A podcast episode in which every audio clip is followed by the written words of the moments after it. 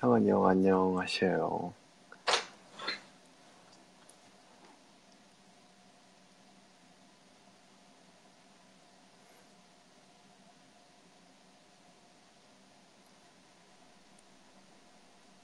네. 여보세요? 안녕하세요, 형님. 어, 보는 사, 보는 이는 없지만, 우리끼리 하자. 이제 미디엄에 빨리 글을, 미디엄이든 브런치든 빨리 글을 써서 남겨야지. 네네네. 어, 네 덕분에 핀텍에 대해서 좀 공부를 해보겠구나. 아, 근데 이게 되게 어려운 게, 이게 막상 이제 질문에 대한 답을 준비하면서 느낀 건데, 이거 되게 보안 서약서를 쓴 거라고 되게 아슬아슬한 위치에 있더라고요, 다 질문들이 좀. 음, 그래서, 아, 조금 걱정되는 게 아까도 말씀드렸다시피 좀 너무 진부한 얘기 하지 않을까. 음. 뭐, 보안서약서에 당연히 어긋나지 않는 선에서 얘기를 하도록 해. 그렇죠, 그렇죠. 자, 그리고 이제 어차피 방송으로 남길 거니까 네네네. 본인 소개를 짧게 네, 해주시죠. 안녕하세요. 저는 어, JP 모건에서 UX 디자이너로 일하고 있는 박종관입니다. 어, 이번에 홍보를 엉망으로 했더니 보는, 보는 사람이 없네. 다음엔 너하고 규진이도 홍보에 한번 적극적으로 참여해봐. 예. 일단 핀텍에 대해서 간단하게 소개를 좀 부탁합니다.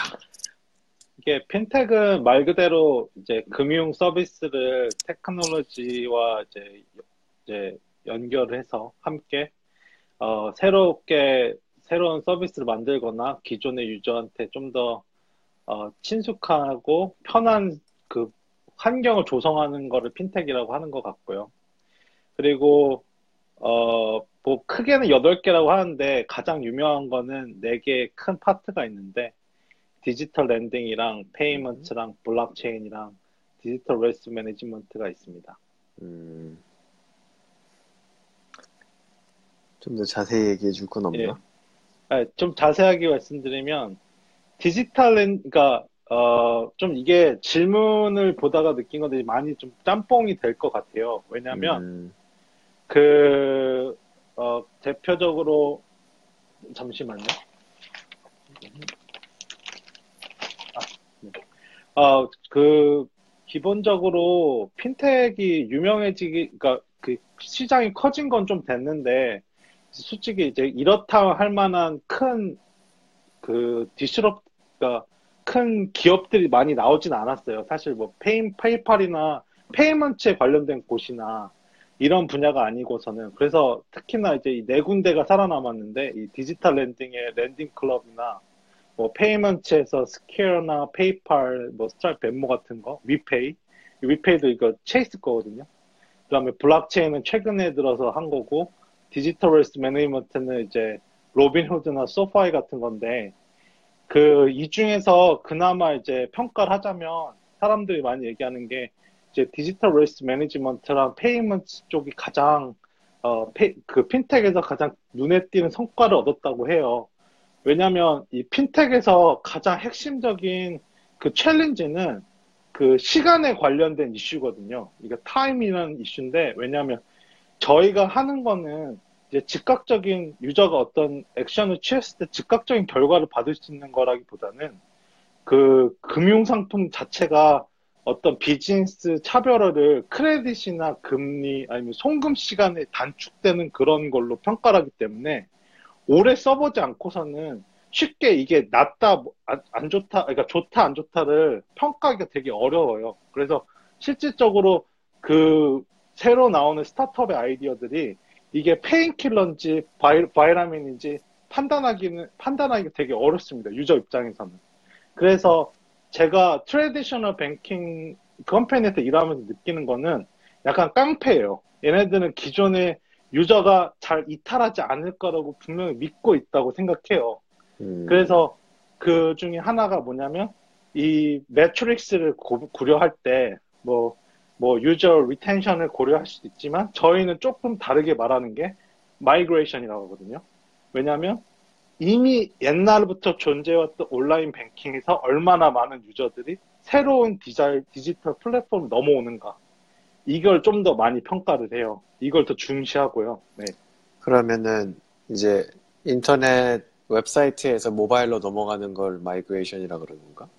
네. 아, 그것뿐만이 아니라, 그러니까 기존의 온라인 뱅킹은 어떻게 보면은 그냥 말 그대로 그 은행에 직접 가서 할 수 있었던 것을 정보를 체크하는 수준에 머물러 있었다고 하면은 지금은 이제 responsive는 하이브리드 앱으로서 이제 각각의 그, 그, 어, 목적성을 가지고 있죠. 예를 들어서 퍼스널 뱅킹이나 비즈니스 뱅킹이나 아니면 페이먼트라던가 이런 프로덕트를 이제 하나의 Chase라는 ecosystem 안에서 연동이 가능하도록 이제 만들어가고 있어요. 현재는.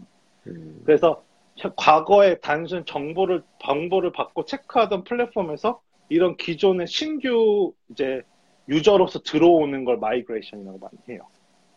음. 근데 그래서 어, 예, 궁금한 게 그러면은 그런 큰 회사들한테 오는 경제적인 이득은 별로 없겠네. 원래 있던 유저들이면. 그쵸. 근데 그 이렇게 될 수 있을 것 같아요. 그러니까 그 제가 저도 이제 테- 핀테크를 공부하면서 이제 느낀 건데 핀테크의 가장 핵심은 unbundling이 있다고 하더라고요. 그러니까 기존 traditional bank가 제공하던 약간 여러 가지 패키징 서비스들을 하나하나 이제 분리시켜서 이 한 분야에 대해서 전문성을 갖추는 게 스타트업들의 목표인데 반대로 이 traditional banking은 현재 이제 번들로 있던 모든 서비스를 더 이제 구체화시키고 하나의 ecosystem을 구체 그러니까 구축함으로써 기존에 있던 뭐 personal banking 유저들이 새로 구축한 새로운 플랫폼으로 이전해서 그 market size가 더 커지도록 하는 데 목적이 있어요.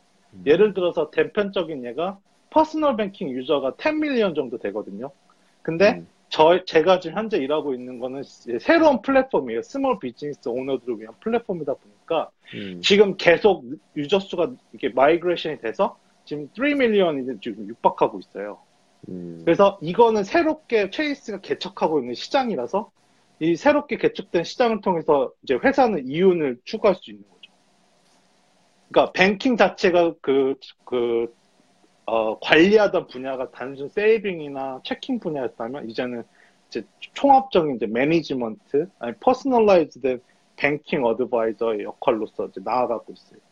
음. 그러면은 이제 본인 회사 얘기를 좀 해준 것 같긴 한데, 그러면은 JP 모건 앤 체이스에는 뭐 이제 디자인 팀이 어떤 것들이 있는지 알고, 네네네. 알고 있나? 네, 아, 아, 이게, 그럼 이게 많이, 그러니까 제가 이거를 알고는 있는데, 몇 개는 이제 stealth mode로 있어서, 이제 음, 대표적으로 유명한 게 뭐냐면. Chase Pay랑, 음, 예, Chase Pay, 뭐, WePay, personal online banking, small business banking, asset management, 뭐, 그 다음에 그 외에 이제, 주로 그 외에는 이제, asset management에서 좀 product가 좀 detail에 나뉘는 것 같아요. 음. 일단 뭐 confidential인 거는 얘기하지 않아도 될 것 같고 그러면은 이제 한 10분 지났으니까 fintech에서 일하면서 어떤 점이 어렵고 그리고 fintech에서 사실 뭐 이제 디자인 팀들이 많이 뽑힌 지 얼마 안 됐을 텐데 현재 design culture는 어떤지 네. 한번 얘기를 해보면 좋을 것 같은데.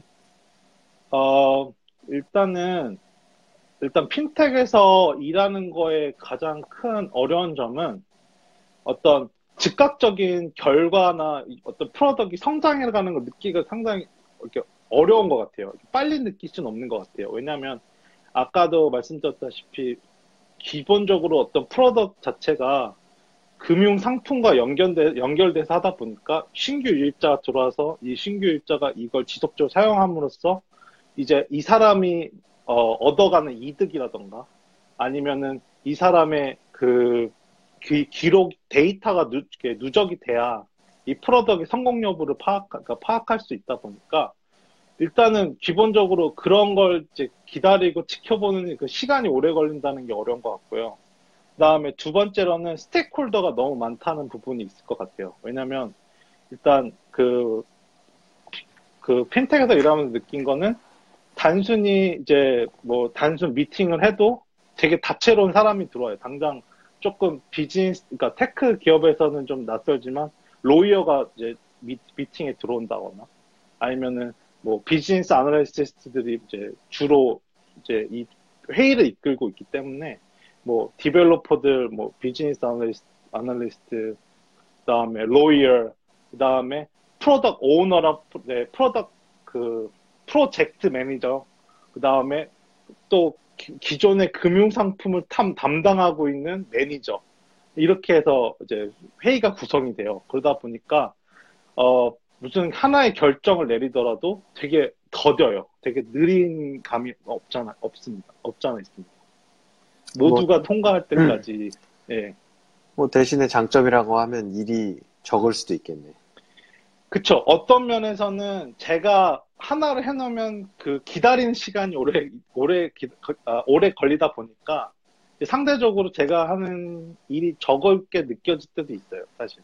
그러니까 당장, 어, 요 며칠 같은 경우는 이제 dropdown menu에서 리스트 하나를 바꾸기 위해서 지금 5주를 기다리고 있습니다. lawyer confirm을 기다리느라고. 음. 그래서 일이 진척이 잘 안 돼요, 이러다 보니까. 그 product level에 대해서 얘기하는데 business analyst, lawyer 이런 사람들이 다 들어온다고. 예, 예. 그다음에 그, 그러니까 그 사람들 권한이 상당히 높아요. 이 핀텍에서 일하는 그러니까 다른 회사 제가 일을 해보지 않아서 어느 정도인지 모르겠는데 막상 여기서 일하면서 그 디자이너로서 어떤 결정을 내리는 데 있어 다른 사람의 의견이 굉장히 많은 부분 차지한다는 걸 느꼈습니다. 핀텍에서. 음... 그러니까 제가 단순히 하나를 결정하고 파이널로 갈 수는 없다는 걸 많이 느껴요. 그러면은 이제 그런 분위기 속에서 디자이너들은 만족하면서 일하고 있나? 다른 동료 디자이너들.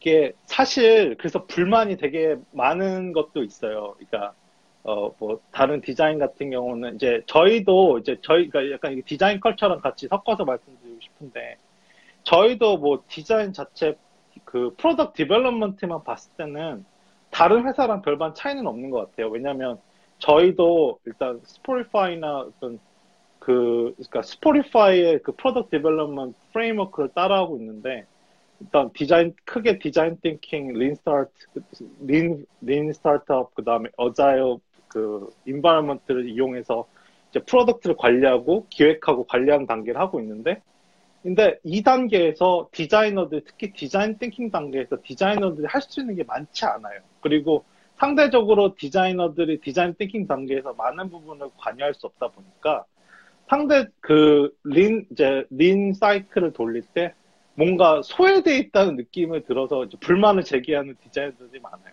왜냐하면 자기가 하고 있는 specific한 user story가 과연 어떤 부분과 연결되고 있는지에 대해서 이제 connection을 못 느끼는 경우도 좀 많고, 그 다음에 어떤 그 저희가 usability issue에 대해서 결정을 내렸을 때 그 외 stakeholder들의 의견에 의해서 묵살되는 경우도 많고 하다 보니까 이제 오히려 핀테크에서 더 communication issue가 더 큰 것 같습니다. 그러니까 soft skill이 되게 중요한 것 같아요. 뭐 방금 얘기한 점은 대부분의 회사가 비슷한 것 같아. 아, 일단 팀원들이 좀 달라서 예를 들어 뭐 PM 같은 경우는 항상 디자이너랑 같이 일을 하니까 좀 이해하기 수월할 것 같은데 예를 들어 뭐 lawyer나 business analyst 같은 사람들이 이런 디자이너가 뭔가를 말하는 거에 대해서 얼마만큼 이해를 하고 네. 할수 있을지가 큰 challenge일 것 같네. 그 사람들 설득시키는 게. 그쵸, 그쵸. 그 사람들이 그쵸. 주요 결정권자라면은 그 사람들한테 이제 UX에 대해서 좀 이해를 시켜야 그쵸. 서로 합일점을 찾을 것 같은데 그게 쉽지 않을 것 같네. 네네. 어, 그러면은 아까 일단 미팅에 들어오는 사람들이 누구라고 얘기를 했는데 그러면은 뭐 지금 있는 팀에 같이 있는 구성원들은 어떻게 돼? 거기 뭐 변호사들 같은 경우도 한 팀이라고 판, 여겨야 되나? 어, 그러니까 지금은 현재는 이제 스크럼 모델로 있어서 현재는 이제 어, 미팅, 그러니까 미팅 자체에서는 이제 그런 뭐 lawyer도 들어오고 business analyst들도 들어오는데 일단은 어, 지금 회사가 계속 팀 구성을 조금씩 바꾸면서 가고자 하는 방향은 약간 음. 그 squad model인 것 같아요. 그러니까 디자이너, developer가 그 다음에 business analyst 저희 같은 경우는 한 공간에 다 있어서 이제 빨리 그 product을 이제 런칭할 수 있는 그 product product development를 구축하고자 하고 있어요. 그래서 당장 저 저랑 같이 일하고 있는 강, 당장 가까이 일하고 있는 사람은 이제 business analyst랑 그 다음에 developer라고 할 수 있을 것 같습니다. 음. 근데 좀 더 이제 product decision level에 가면 다른 사람들이 join을 한다 이거지. 예, product owner랑 project manager가 들어옵니다. 그러니까 저희는 프로, product manager라고 안 하고요. PM이라고 안 하고 product owner랑 project manager가 있습니다. 그래서 product owner는 이제 원래 어, product manager가 하던 이제 product의 로드맵과 이제 backlog를 구성하고 그다음에 풀, 전체적인 프로젝트의 그 어, 플랜을 짜는 역할을 하고 그다음에 project manager는 product owner가 짜는 로드맵을 위해서 그 외에 이제 어, 물적 물질 물질적으로 이제 supporting하는 역할을 합니다. 음. 저희는 그게 두 개가 나눠져 있어요. 뭐 그거는 일반적인 대기업이 다 비슷한 것 같긴 하네. product 네, owner라고 네, 네. 부르는 거는 좀 다른데 결국 결론적으로는 네, 네. PM이란 얘기네. 그렇죠, PM, 그렇죠. PM하고 PGM, 예, 프로젝트, 예, 예. 프로젝트 매니저, 프로젝트 관리해주는 사람, 네네네. 그 잠- 둘이 예 잡무 담당. 잠무하는 사람, 네 잠무. 잡무인데 매우 매우 중요한 역할이지. 스케줄 관리해주고, 일 어사인해주고, 일 끝났는지 네. 아닌지 확인해주고. 비슷하긴 한데 결정권이 굉장히 없을 것 같은 느낌이 있네. 네네네. 다 돈 걸리는 문제다 보니까. 예, 그게 조금, 그러니까 약간 프로덕 오너십을 조금 덜 느끼게 만드는 것 같아요. 음, 그러니까 제가 결정하는 거에 큰 발언권이 없다 보니까 상대적으로 그런 게 있는 것 같아요. 그런 문제점들이 있는 것 같아요. 그게 예를 들어 디자인 팀에도 더 높은 사람이 있을 텐데 그런 사람들조차 여전히 발언권이 크지 않나? 어, 물론 이제 그러니까 제 위에가 이제 VP인데 그 이제 design lead 그 사람이 할 수 있는 거는 이의를 제기하는 정도까지 할 수 있는 거지. 그 사람이 이의를 제기한다고 해서 바뀌진 않습니다. 음, 왜냐하면 시니어 시니어 위에 VP면 팀이 굉장히 작다는 얘기네. 예 지금 그 저희 small business banking 자체 팀이 되게 작아요. 그러니까 이제 막 생겼습니다. 지금 이제 이제 2년 차 돼가는 중입니다. 음, 그래가지고 지금 저희 같은 경우가 이제 JP 모건이 새롭게 개척하고자 하는 이제 business industry예요. 여기서 이제 더 profit을 얻으려고 하는 것 같습니다. 확장하려고.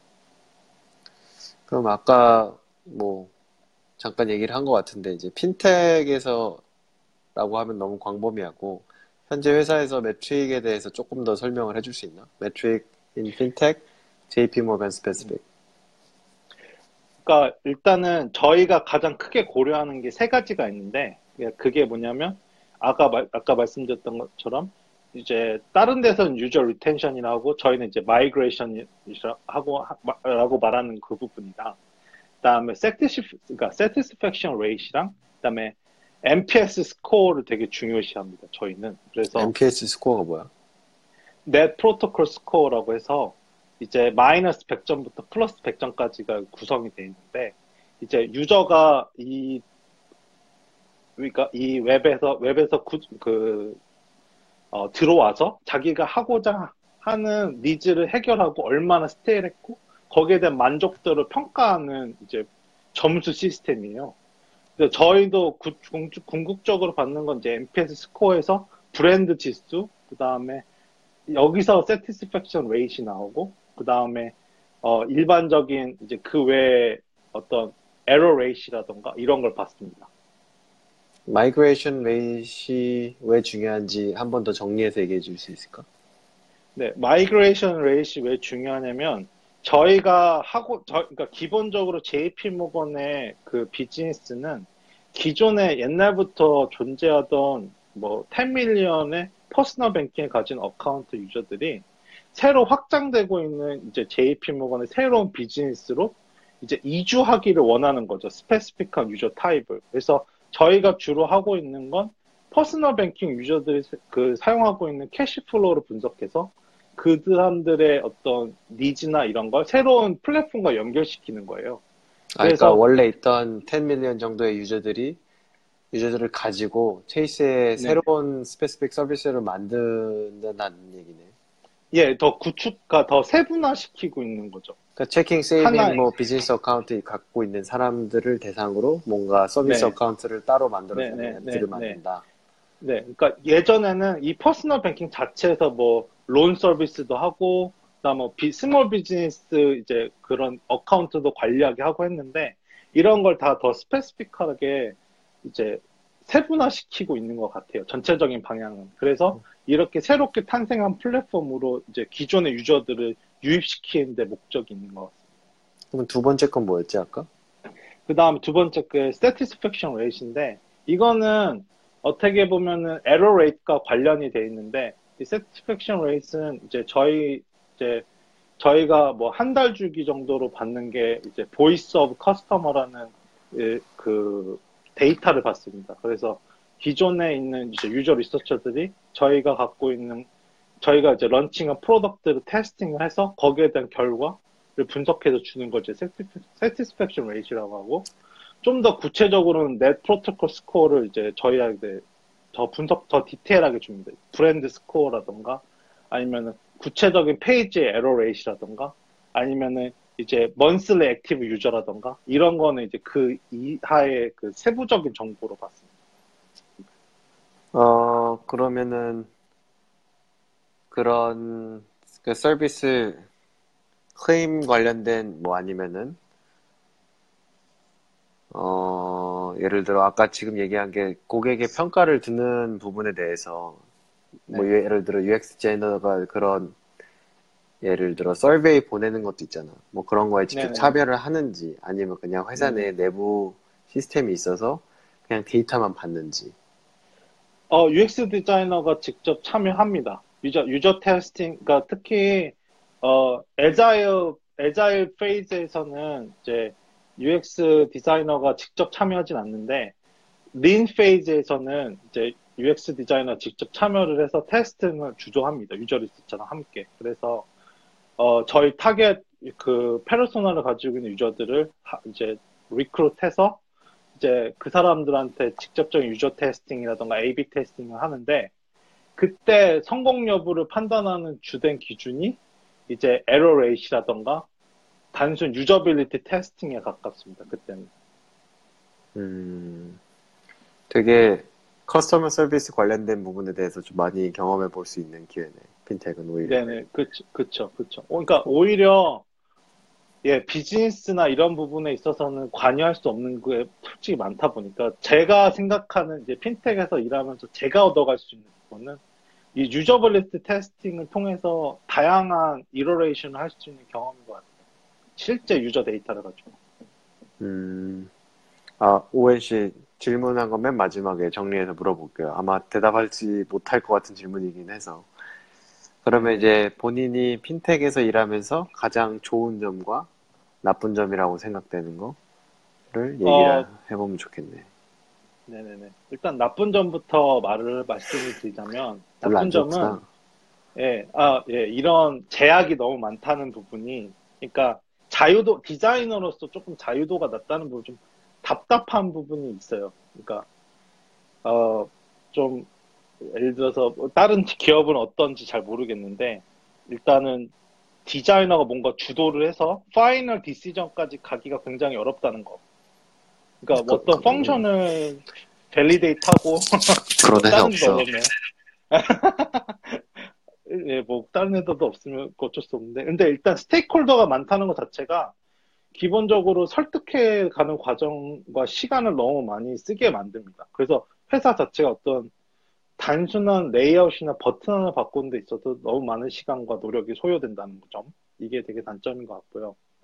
장점은 이건 것 같아요. 그러니까 데이터를 확실히 많이 받을 수 있어요. 제가 제 생각에는 정말 이 돈 쓰는 것 자체는 이게 모든 게 다 데이터이기 때문에 그리고 특히나 이 핀테크의 가장 핵심은 cash flow를 얼마나 직관적으로 보여주고 그거를 어떻게 personalized 시킨 정보, 그러니까 데이터로 전환시키냐에 포커스가 있기 때문에 어 그거에 그거를 위해서 다양한 카테고리와 다양한 분야의 user 데이터를 받아서 볼 수 있다는 점이 되게 어, 좋은 기회인 것 같습니다. 그래서 음. 이걸 통해서 data visualization이라던가 data intuition을 얻을 수 있는 그런 경험을 할 수 있다는 건 이게 디자이너로서는 좋은 경험인 것 같습니다. 그러면은 지금 이제 뭐 JP 모건에 영혼이 있지 않을 텐데 지금 네. 하는 일이 어떻게 네가 미래에 하고 싶은 일에 연관이 되거나 아니면 영향을 줄지 아니면 이것 때문에 내가 이 분야나 이 일을 하고 싶어졌다 이런 내용이 있나? 어, 제가, 그러니까 원래는 이제, 일단 이게 저의 첫 번째 직장이기도 하고 해서, 뭐, 어떻게 정확하게 다른 분야가 어떤지는 잘 모르겠지만, 어, 기본적으로 바- 아까 말씀드렸던 것처럼 이 데이터를 많이 다루고, 이거를 데이터를, data driven 이제 problem solving 한다는 거는 큰 장점인 것 같아요. 특히나 조금 이제 핀테크랑 관련 지으면 이제 insurance 부분 같은 경우, 예를 들어 지금 며칠 전에도 저희 저희 JP 모건이랑 아마존이랑 이제 워런 버핏 회사가 아, 새로 insurance 회사를 그- 만든다고 하거든요. tech base로. 근데 음, 제가 아까 말씀 안 드렸는데 지금 insurance가 fintech에서 새로운 이제 블루 오션이라고 해요.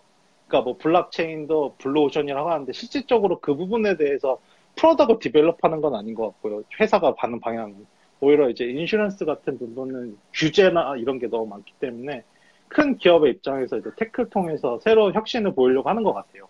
근데 그런 데 있어서도 그렇고 모든 게 이제 앞으로 나아갈 수 있는 방향들은 다 data driven이 되게 중요한 포인트이기 때문에 제가 하고 있는 게 결국에 가장 기본이 되지 않을까 싶어요. 데이터를 이해하고 그걸 통해서 제가 원하는 target user에 대한 insight를 얻어서 이걸 어떻게 solution deliver 하는가는 가장 UX 디자이너 앞으로도 필요한 능력이라 생각하기 때문에 하나 연습하고 배워가는 과정으로서 되게 좋은 기회라 생각합니다. 음, 그러면 질문이 딱 하나 들어왔는데 블록체인 관련된 부분을 JP 모간에서 해? 오히려 보수적이라서 안 건드릴 것 같은데. 예, 저, 저희 회사는, 저희 팀, 최소한 이제 DC라는 organization 내에서는 블록체인을 관련해서 하고 있는 팀은 없습니다. 제가 아는 선에서는. 그러면 이제 핀텍에서 일하니까 블록체인에 대한 이해도가 좀 있나? 아니면 전혀 모르나? 정말 딱 형님이 아시는 정도까지만 알 것 같습니다. 음, 그냥 인터넷에 떠돌아다니는 정도. 네, 네, 네, 네. 그렇군. 어, 전반적으로 얘기 들어보니까 일하는 방식은 구성원이 다른다는 거 말고는 큰 차이 없는 것 같고, 사실 어느 회사를 가도 디자이너가 처음부터 끝까지 디시전 내리는 경우는 글쎄, 난 많이 못 본 것 같고, 많이가 아니라 거의 못 들어본 것 같고, 왜냐면 네네. 뭐 회사 CEO도 있고, PM도 있고, 그렇죠. 다- 그 결정을 내리는 사람들이 다양하게 있기 때문에 디자인 그 결정을 끝까지 내리느냐의 문제라기보다 얼마나 영향을 미칠 수 있느냐의 문제인 것 같고 네, 네, 네. 그게 더 정확한 표현인 것 같습니다. 오, 오히려 뱅크에서 들어오는 데이터 하면 데이터의 양이 어마어마할 텐데 그거를 네. 어떤 식으로 분석을 하는지 tool을 쓰는지 아니면 뭐 파이썬 data analysis 이런 걸 쓰는지 아니면은 네. Google Analytic은 절대 안 쓸 것 같고, Firebase도 안. 쓸 것 같고, 그런 데이터를 어떻게 소화하는지를 마지막으로 얘기하고 오늘 끝내보도록 하자. 그래, 그러니까 그 부분에 있어서 제가 아마 그 다른 회사는 어떤지 모르겠는데 저희 회사 같은 경우 그래서 business analyst 역할이 되게 커요. 약간 이 사람이 translator 역할을 해줍니다 중간에. 데- 그러니까 product owner랑 data scientist, 사- 그러니까 data analyst들 사이에서 business analyst들이 그 data analyst를 통해서 받는 데이터를 저희가 저희가 현재 진행하고 있는 product에 맞는 부분에 맞는 부분으로 이제 translation 하는 과정을 거치는 것 같아요. 그래서 데이, 그 business analyst들이 그런 데이터를 새로 이제 business requirement로 이제 바꿔주면 그때부터 product owner나 디자이너가 이 requirement가 정말 필요하고 이게 어떤 부분이 불필요하고 어떤 부분이 더 개선돼야 되는지에 대한 validate 과정을 그 이후로 진행하기 때문에 제가 뭐 저희 회사가 어떻게 그 데이터를 구축하는지는 잘 모르겠습니다. 제가 직접적으로 data analyst 일을 하는 건 아니기 때문에. 근데 적어도 business analyst들이 예를 들어 제가 하고 있는 small business banking에 있어서는 그 데이터를 최대한 어, tangible한 어떤 way로서 전환을 시켜서 저희에게 전달해 주기 때문에 최소한 design decision을 내리는 데 있어서 좀 더 체계적으로 할 수 있는 것 같습니다. 음, 질문, 내가 질문했는데, business analyst하고 data analyst하고 어떻게 다른 거야? 어, business analyst랑 data analyst들이, 그러니까 data science 아래 제가 알기로는 범위 내에서 business analyst랑 data analyst랑 machine learning 뭐 이렇게 불러, 그러니까 그런 부분들이 있는데, data analyst랑 business analyst의 차이는 data analyst 직접적으로 서버를, 서버에서 데이터를 가져와서 분석을 하는 사람들이고요. business analyst들은 그 분석된 결과를 통해서 insight를 도출하는 역할을 합니다. 음, 그래서 직접적으로는 business analyst들이 데이터를 그런 raw data를 보고요. 그 raw data 통해서 이걸 requirement로 바꾸는 역할을 합니다. business analyst들이. 약간 PM 같은 느낌이군. 예, 예, 그게 조금 그러니까 P product owner랑 business analyst가 조금 이제 애매한 위치에 있긴 해요. 음, 사실. 서로 저도 많이, 처음에 예, 많이 싸우겠네. 예, 예, 예. 좀 그런 게 많이 났습니다. 그래서 business analyst랑, 제가 저 처음에 business analyst가 되게 낯선 용어라서 알아봤었는데, 실질적으로는 product owner의 결정을 도와주는 조언자의 역할을 한다고 합니다. 실질적으로. 음, fintech은 그럴 수도 있을 것 같네. 그러면은 이제 본인이 직접 데이터를 다루는 일을 안 한다는 얘기네. 네, 제가 직접, 그 뭐, raw data 손대는 일은. 사실 그거를 디자이너한테 맡길 것 같진 않네. 네네. 나, 나도 그쪽이 되게 궁금하더라고. 그래서 아, 음. Python이나 R 같은 걸 배워서 약간 data science 강의라도 들어봐야 되나? 왜냐면, 아, 그, 예. 아, 얘기해. 근데 저희 회사는 아닌데 그 골드만 사치 같은 경우는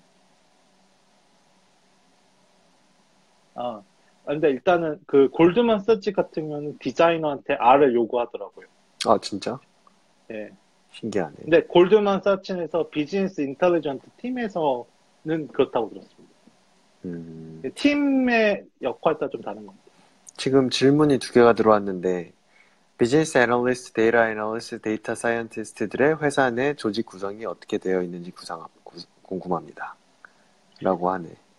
일단은 제가 아는 선에서는 data scientist랑 data analyst는 거의 같은 거라고 보시는 게 맞, 거, 맞을 것 같고요. 어, 잠시만요.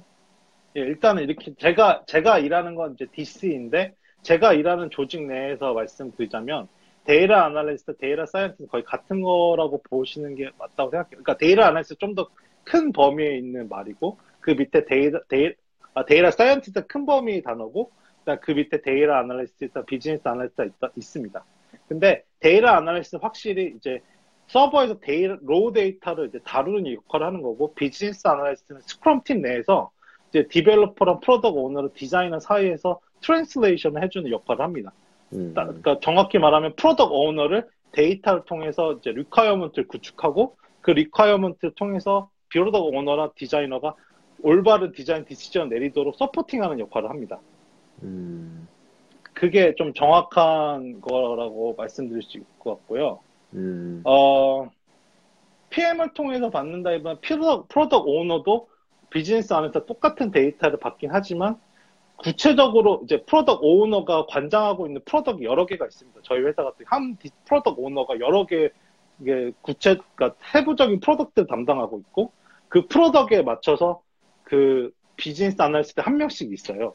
보면 음, 그래서 좀 더 이제 큰 범위 내에서 일을 하고 있는 product owner한테 세부적인 이제 design decision에 대한 requirement 도와주는 supporting하는 역할이기 때문에 음, PM을 통해서 데이터 분석 전달받는 게 아니라 이제 둘 다 하지만 더 구체적인 여- 그 안- 분석을 하는 사람을 business analyst라고 하는 것 같습니다. 현재 저희 음. 그 DC 내에서는 이게 케이스를 가지고 그다음에- 얘기를 할 수가 없으니까 조금 추상적이긴 한데 어쨌건 예, 도- 예, 도움이 예, 되네. 더 디테일하게 얘기하기 조금 이게 그리고 질문 하나가 data analyst와 직접 일을 하지 않으면 PM을 통해서 데이터 분석을 받나요? 이미 이건 대답한 것 같네. 네네 네 네 네 네. 어, 어, 그 다음에 데이터나 business analyst 따라 구분되는 처음 듣었다고 하시는데, 아, 이분은 어, 사실은- 데이, 이분은 data analyst로 일하시는 분이야. 아, 그러세요?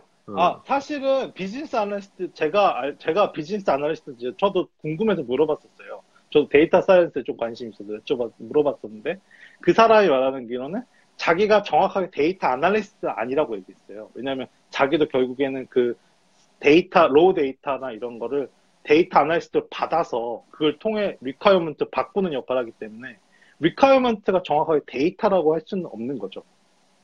음, 그러니까 좀 서로 예, 하는 일이 좀 다른 것 같습니다. 되게 세분화돼 있네. 네네네. 어쨌건 생각, 약간 시간을 추가하긴 했는데 그래도 질문이 들어와서 추, 추가한 거니 좋은 걸로. 네네네. 생각보다 복잡하네. 데이터 관련된 거 공부를 많이 할 수 있는 기회가 되겠구만. 예, 상대적으로 조금 어깨 넘어 볼 수 있는 기회들이 있는 것 같아요. 원래 네, 서당개 일을 3, 하면서- 3년이면 풍월을 읊잖아. 그, 그쵸, 이제. 그래서 저희 회사 같은 경우, 한 2주에 한 번 꼴로 데이터 analyst들이 이런 리포트를 이제 전 회사로 뿌려줘요. 그래서, 음, 아니면 이제 그 사람들이 일주일에 한 번씩 와서 그 리포트 직접 보고를 할 때도 있고. 그래서 이제 그런 기회들이 좀 좋은 기회인 것 같아요. 디- 디자이너로서 이런 큰 빅픽처를 볼 수 있는 것 같아서. 그런 기회들이 핀텍에서 일하면서 좋은 것 같습니다. 음. 오케이. 최, 예. 오늘 나름 많이 배웠네. 핀텍 관- 별로 관심이 없었는데. 예, 아, 근데 좀 이게 너무 추상적 얘기한 건 아닌가 조금 걱정이 되는데, 아니 뭐 어쩔 수 네. 없는 부분은 어쩔 수 없는 거고. 사실 네, 난 네. 로- 로빈 후드 말고는 별로 관심 가져본 적이 없는데. 아, 그 로빈 후드, 예, 예, 맞아요. 근데 그, 이건 조금 add하자면, 지금 이제 로빈 후드 같은 경우 이제 디지털 wealth management인데, 이쪽이 가장 잘 성공한 사례라고 들었어요. 이 핀테크에서는. 근데 이 분야가 더 그 robo, 그 robo advisor 때문인데, 저희 JP 모건도 결국에는 가고 있는 방향이 personal banking 자체를 로, robo advisor를 이제 add해서 robo advisor가 가- 뭐야? robo advisor가 약간 어, AI AI라고 말하기 조금 너무 큰 범위인데 AI 같이 각각 user에게 어, 사람의 도움 없이 그, 인, 그 AI가 어떤 ad 그 금융 상품에 대한 advice를 주는 걸 이제 robo advisor라고 해요. 음, 근데 Robinhood는 그런 방식이 아니긴 해. 그냥 예, Robin 예, 수수료가 없을 뿐. 네 네 네. 근데 그 더 wealth management가 그 계속 커지고 있는 게 그 robo advisor 때문이라고 하거든요. 아마 Wealth 근데- front나 이런 거 얘기하는 것 같네. 네 네 네. 근데 저희, 저희, 제가 그쪽을 하는 건 아니지만 저희가 하고자 하는 방향이 그런 쪽에 있어요. 이 personal banking을 어떻게 robo advisor랑 연관시켜서 좀 더 personalize 된 금융 상품을 각각의 그 user에게 제공할 것인가에 대한 음, 그 목표성을 갖고 있습니다. 마지막, 이제, 마지막 질문을 하고 끝내기로 하지. 너 자야지. 네. 한 시간 다 돼가는데.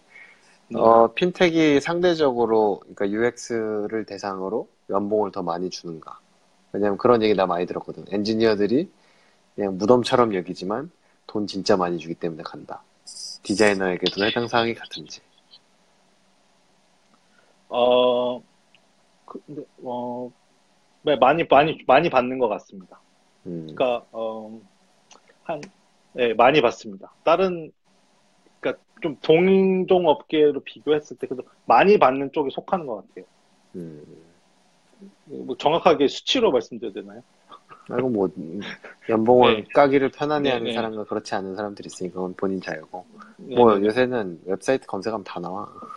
네, 그렇죠, 그렇죠. 네, 어쨌건 밤 늦게까지 수고하셨고 마지막에 남아서 질문해 주신 분들 감사합니다. 가- 감사합니다. 네, 바이바이. 네, 그 쉬세요. 네, 기초 씨 감사합니다. 기초 씨 다음에 나와서 그 데이터 analyst에 대해서 좀 더 자세하게 설명해 주면 좋을 것 같아요. 궁금하긴 하네요. 저도 저도 좀더더 디테일하게 알고 싶습니다. 네, 이분을 꼬셔볼게. 네. 다, 다들 주무세요. 네, 쉬세요.